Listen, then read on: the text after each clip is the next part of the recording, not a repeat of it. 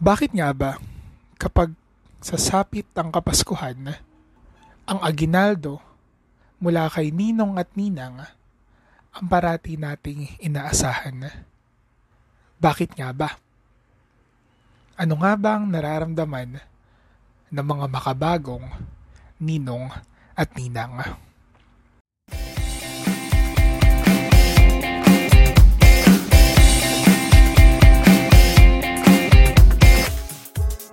Welcome to Tabula Rasa, the podcast. The podcast in which we'll talk about taboo topics and things which seems like a blank slate topic for all of us. These topics include anything and everything under the sun, inside the comfort of our own homes, questions present within every single one of us, hot and trending topics, taboos, stigmas, and stereotypes, Cuentos and chicas radio sharing that you cannot commonly talk with other people and triggers our curiosity. Tabula Rasa is an outlet for intellectual discussion with a touch of cringe and dark humor. Mga bagay na yung gusto, pag-usapan natin dito. Hindi uso ang hiyahiya rito. Dahil dapat inaalam natin ang totoo at ang pagiging walang alam at pagiging inosente ay hindi na uso. Tabula Rasa, mga usapin sa tahanan ni Juan, walang preno nating pag-uusapan.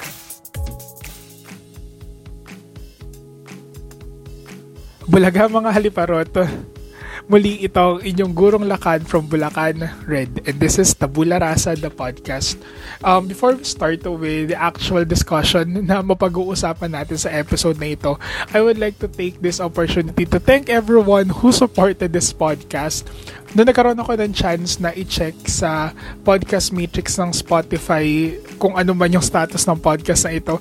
Thank you for the 200 streams 200 starts pagdating dito sa podcast ito. Hindi ko akalain na abot ng 200 kahit na um, basically ilang episodes pa lang yung nagagawa ko. Maraming maraming salamat sa lahat ng mga sumuporta. And to my friends na nagbibigay sa akin ng feedback, nagbibigay sa akin ng comment, alam ko na kahit hindi nyo man natatapos yung episodes kasi I'm not sure, probably um, it is quite boring for some. Maraming maraming salamat pa rin because you um started it. Um, at para doon sa mga nag-share ng podcast na ito sa iba't ibang platforms, mapa Twitter man or even sa Instagram, maraming maraming salamat sa inyo. Shout out sa lahat. On my next tabu-tabu po episode, yun yung pag-uusapan natin. It would be somewhat unedited or raw and unfiltered na episode na gagawin ko just to thank everyone na sumuporta at nagtiwala dito sa small project na ginagawa ko. And uh, by the way, um, kung napansin niyo noong November, nagkaroon tayo ng bagong segment dito sa podcast na ito which is the Tabu-Tabu po episodes. Um, actually, dapat gagawin ko siya ng mas madalas kasi ang mga Tabu-Tabu po episodes, ito yung mga short episodes in which I am going to include some pieces spoken word poetry piece na ginawa ko o kaya naman mga short recordings, short discussions, short um, conversations that I recorded through my phone throughout the journey of this podcast and even before this podcast. So far, yung mga nailalagay ko pala dun are the uh, spoken word poetry pieces that I created long before this podcast. And ang ilan naman sa kanila ay tama-tama dun sa mga um, happenings na nangyayari at this very moment sa mga iba't ibang current issues and even celebrations. So, yun yung naging isang way ko to present to people kung ano nga ba yung um, the very first art form na talagang tumatak sa akin. Kahit na hindi naman ako ganun kagalingan dito, pero at least I, I would like to share this to the world, even by means of podcasting. So, Maraming maraming salamat sa lahat. And thank you for continuously sharing and supporting this small project that I had. Nagsimula lang dahil sa pandemic. So, speaking of which, it's been months na tayo ay nakakulong na sa pandemic at ngayon ay buwan na ng Desyembre at panahon na naman ng Kapaskuhan. Well, basically for us Filipinos, we started this um, Christmas season mula nung tumungtong ang September 1 when Jose Marichan already had monopoly pagdating sa mga malls, pagdating sa ating mga karaoke sets, sa mga video okay na unti-unti na natin nararamdaman ang himig ng Kapaskuhan. isa sa mga pinaka napapansin ko na tabu na hindi masyado na pag-uusapan ay tungkol kay Ninong at Ninang. Kung mapapansin ninyo, tuwing Kapaskuhan, bakit nga ba madalas parating si Ninong at Ninang ang hinahanap? And me, as a 25-year-old guy na sabihin natin na sa mid-20s na and na napupunta na or malapit na ako dun sa latter part ng early adulthood, being a godfather sa aking mga inaanak, parang naging iba na yung pakahulugan niya. Kasi dati, nung bata-bata pa tayo, kapag kinukuha siguro tayo ninong at ninang, okay lang sa atin and everything. Kaso, mapapansin natin ngayon with this certain type of economy, with the things that is happening around us, with the shenanigans happening in the government and such, parang ang hirap. Ang hirap maging isang ninong. Mahirap maging isang ninang sa lalo-lalo na ngayon na meron tayong crisis na kinaharap. So, this episode ay dedicated sa lahat ng mga katulad ko na merong mga inaanak, hindi lang isa, hindi lang dalawa, kundi medyo marami-raming inaanak kahit na tayo ay nasa early 20s pa lang. Sorry, mid-20s to be more precise. So, let's simply start this discussion with the Ninong Starter Pack if we're going to consider the definition and role of a ninong and ninang, specifically dito sa setup natin sa Pilipinas, according to Jimbal Naval, a sociologist and a pop culture expert, sa kulturang Pilipino, ang ginagawa ng mga ninong at ninang, they're actually responsible for co-parenting. So, kapag sinabi kasi natin co-parenting, hindi lang ito katulad ng tito at tita na immediate family members natin. Unlike ng tito, tita, lolo, lola, and even our parents, sila yung mga immediate family members natin. Ito yung mga nasa original circle na natin. Hindi ba napag-usapan na rin naman natin yung circles pagdating sa family, pagdating sa mga nakakasalam, nakakasalamuhan natin with the previous episodes. Ito yung isa dun sa mga first circles natin when it comes to our family. Then, na-extend dito kapag nagkakaroon tayo ng ninong at ninang.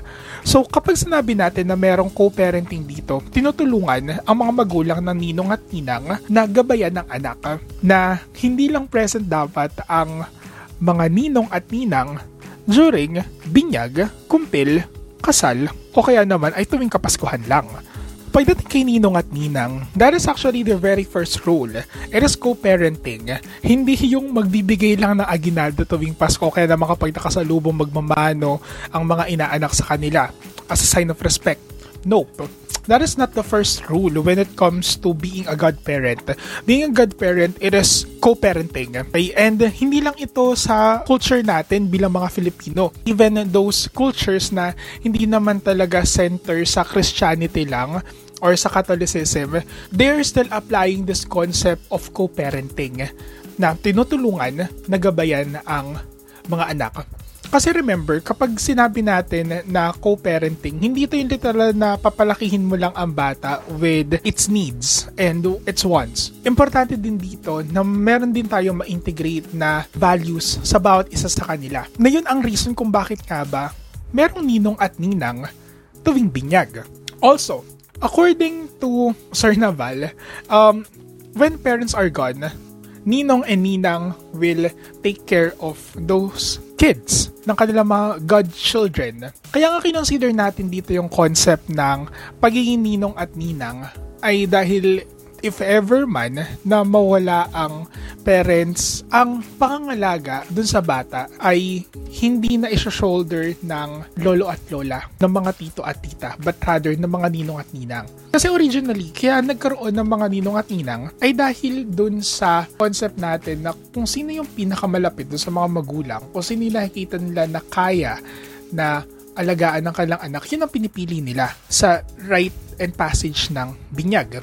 But please take note, the concept of having God parents ay talagang coined with Christianity. Kaso, for other religions, they're actually using the term sponsors. Okay? Hindi lang sa kasal, ginagamit yung term na sponsors. Even sa mga non-Christian belief, even in the non-Christian religions, gumagamit pa rin sila dito ng concept ng sponsors sa mga ninong at ninang. Okay, not necessarily na kapag sinabi natin na ninong at ninang, um, katoliko na ito kaagad.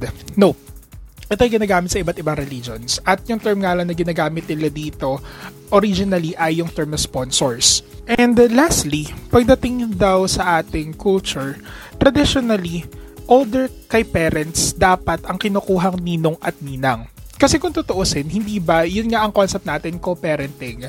Ang ninong at ninang ay gagabay sa iyo and at the same time tutulong din sa parents mo na magabayan ka in different aspect of your life. Support pagdating sa education, support sa iba't ibang mga bagay emotionally, even physical support. Yun yung binibigay dapat nila. And kung mapapansin ninyo, sa panahon natin ngayon, um, just like in my case, lahat ng mga inaanak ko, yung mga parents nila ay mas matanda kaysa sa akin. At medyo nagulat din ako na traditionally ganito pala pero habang binabasa ko tong part na to, napaisip din ako na yes, tama naman talaga na dapat mas matanda o kaya naman ay mas responsible. I, I guess that would be the proper term. Mas responsible dapat yung mga ninong at ninang na pinipili ng mga magulang, hindi yung dahil sa kakilala lang, sila ay kukunin na kaagad. You can observe that when it comes to us Filipinos, sobrang laking bagay ang pagtawag sa iyo ng ninong o kaya naman ay ninang. Iba kasi yung term na kuya, ate, tito at tita kung ikukumpara mo sa ninong at ninang di hamak na mas mataas, di hamak na mas respetadong pakinggan, di hamak na mas ginagalang pakinggan. Hindi ba? Kasi nandun na yung mindset natin as Filipinos na yes, nandyan yung mga magulang, pero si Ninong at Ninang ang ilan sa mga dapat mong takbuhan kapag ikaw ay nagkaroon ng problema. Then, tsaka pala si Tito at si Tita, then Ate at Kuya. Parang sa hierarchy yan, na-observe ninyo, hindi ba? Parang wala man tayong written rule when it comes to that. Pero kapag narinig natin ito, it technically ring a bell to every single one of us. Since na-mention ko na rin naman kanina that there are actually different religions and different cultures who consider the presence of godparents and at the same time, ang presence ng mga sponsors. Ano-ano nga ba itong mga religions na ito? Well, I actually searched for some at ito yung mga nakita ko. Obviously, for Christianity, meron tayong mga kinikilalang ninong at ninang. But in the case of the Protestants, during baptism, hindi required na magkaroon ng ninong at ninang. Ang pinaka-importante dito is the ceremony. Then, even in ancient Egypt, they are considering the presence of sponsors. Even in the Yoruba religion, or isa itong religion ng Nigerian tribe, obviously in Africa, meron din silang kinoconsider dito na presence ng mga sponsors and even ng mga godparents. Then, even in Judaism, even in humanism, meron din silang mga kinoconsider dito na mga sponsors or in their terms, ginagamit nila yung term na guide parents. Okay, that's when it comes to humanism or humanistic religion. And even in Chinese traditions, meron din sila dito tinatawag na mga sponsors. Kaso pinagkaiba nga lang, pagdating sa Chinese tradition, ito yung non-religious. Um, ang pagkakaroon nila ng ninong at ninang ay hindi lang nakabase sa religion nila but rather ito lang ay nakabase when it comes to their traditions. So non-religious ang origin ng presence ng sponsors when it comes to the Chinese. Uh, specifically, I guess, ancient Chinese when it comes to this matter. Then, if we're going to focus on Christian faith, specifically on Roman Catholicism, according to the canon law, ano-ano nga ba yung mga criteria para ikaw ay maging isang ninong o ninang? So, I actually stumbled on this article regarding the presence of ninong at ninang in the Philippines. Then na-mention din ito regarding the canon law. So according to the canon law, the first rule is that you must be at least 16 years old So, apparently, meron akong isang inaanak na ako ay naging ninong nung ako ay 12 years old pa lang. And yes, it is very weird. Ako yung principal na ninong dun sa inaanak ko na yon. Apparently, 11 or 12 years old pa lang ata ako noon. And sobrang fun kasi ako sa bata na yon. Kaya nung nakita nung mga magulang niya, na apparently yung magulang niya ay tito at tita ko, ginawa na akong principal na ninong. So, ngayon, ang inaanak ko ay first year college na and me on my mid-20s. So, kung mapapansin ninyo, bata pa lang talaga, nagkaroon ako ng inaanak. na if we're going to follow the canon law and even the tradition, sobrang malaking X na hindi dapat ganun or hindi dapat ako naging ninong or hindi ko siya dapat naging inaanak. But hanggang ngayon, kinikilala ko pa rin naman at hindi pa rin naman ako nagbabalik ng kandila. Also, another thing, according to the canon law, pwede kang maging ninong in Catholic baptism if you are a Catholic who has received the sacraments of Holy Eucharist and confirmation. Okay, so ibig sabihin nito, nag-undergone ka rin ng iba't ibang mga sacraments just like the sacrament of baptism, then kumpil, then communion.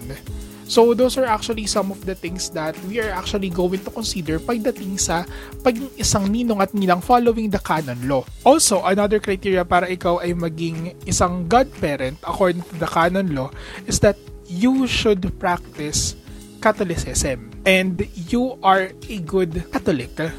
You're a good example para doon sa magiging inaanak mo. Na kung mapapansin naman natin, I guess, that's the choice na rin naman siguro ng mga parents na piliin ko sino yung mga magiging ninong at ninang ng kanilang mga anak.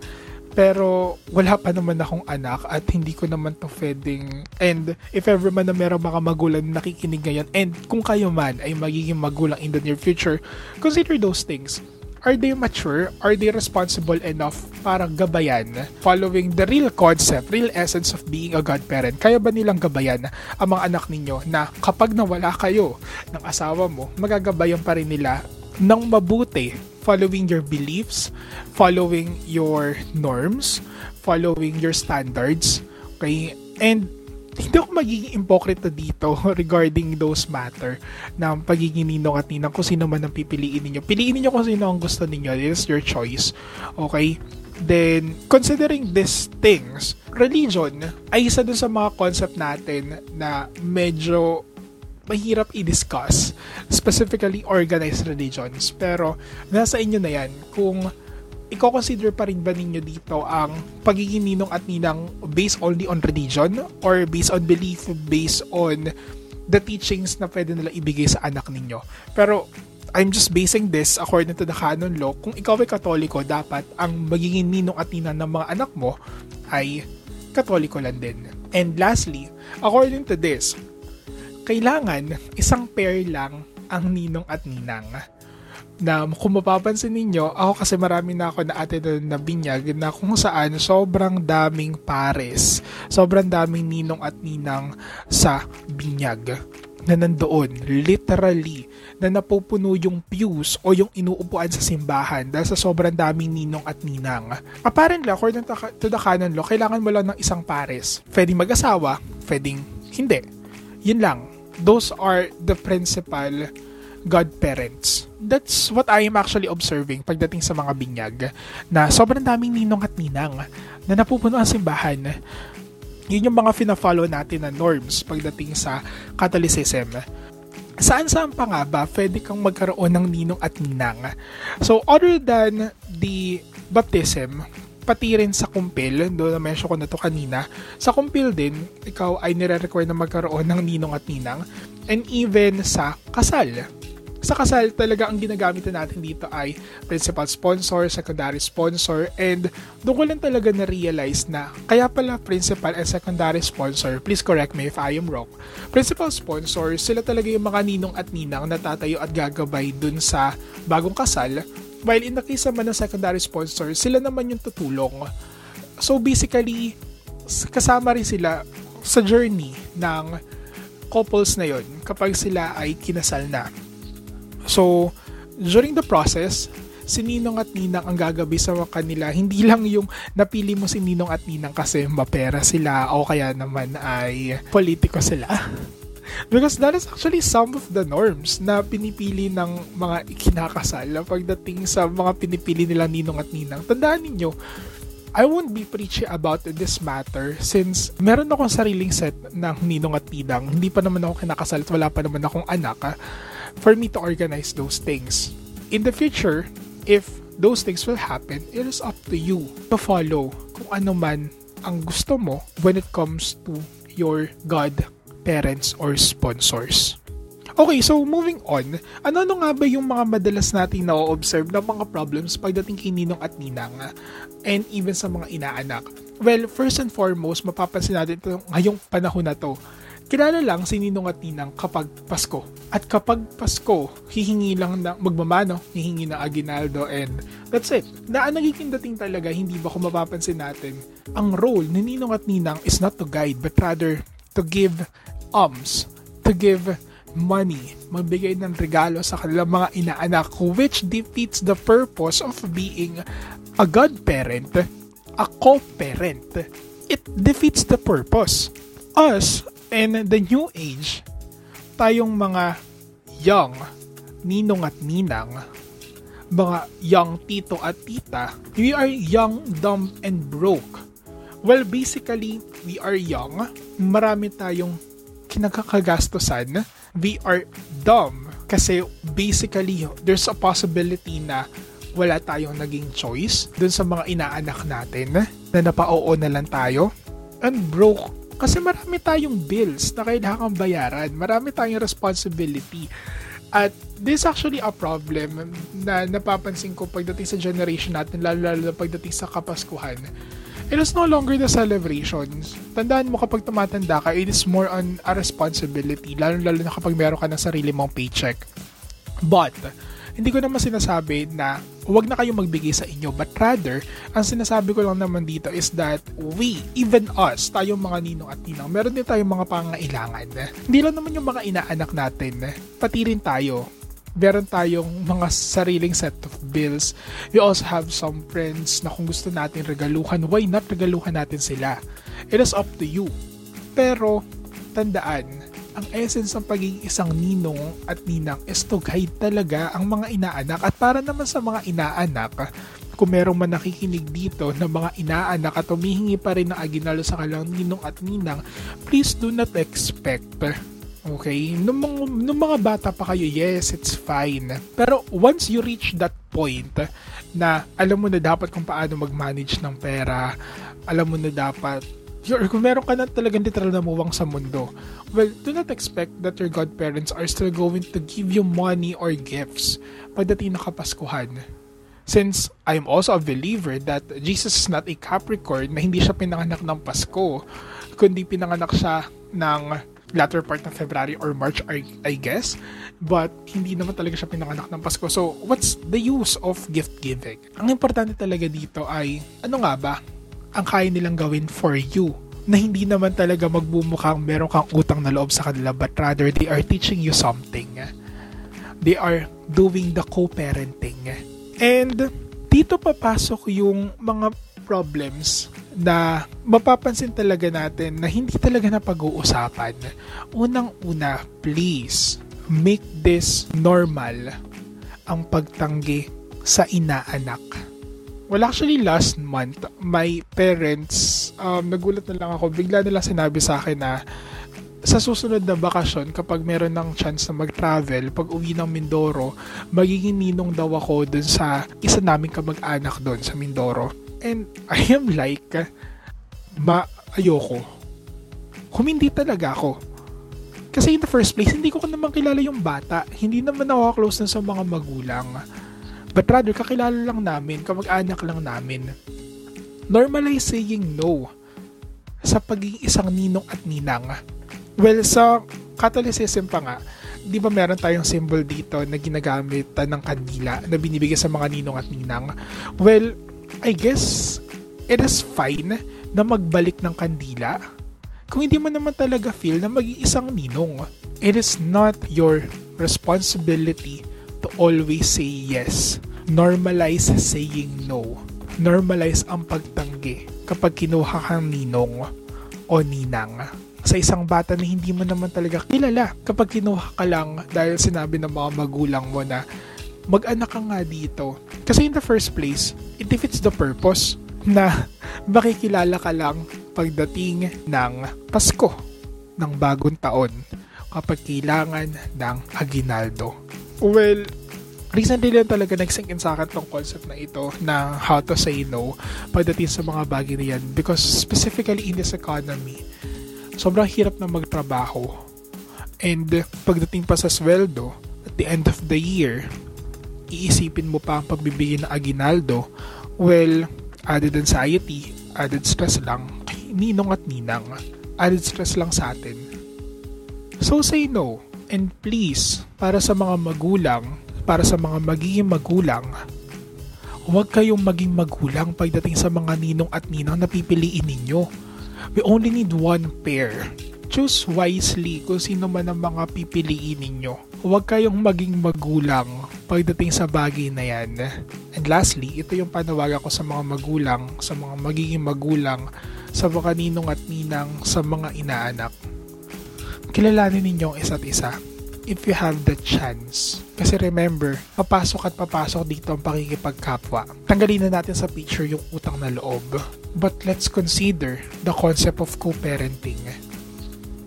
Kung ano man yung kaya mong ibigay, not only in monetary needs, but rather in a lot of stuff. Magabayan ang iyong inaanak sa buhay sa pagiging isang produktibong mamamayan na hindi lamang umaasa sa kung kani-kanino lang.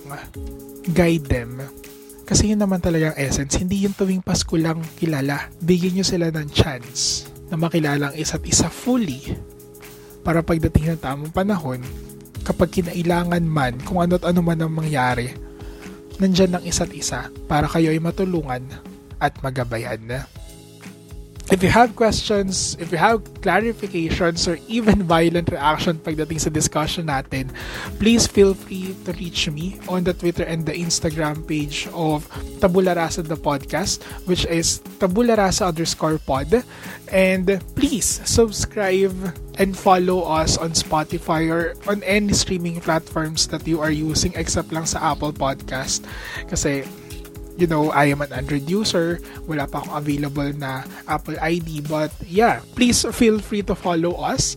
And if you want to suggest future topics, future taboo topics, please, please, please, please send us a DM.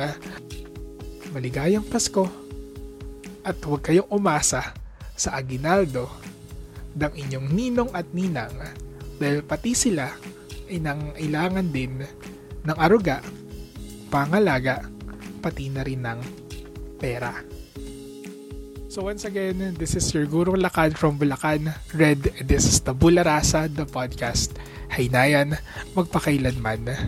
Happy holidays mga haliparot. Paalam.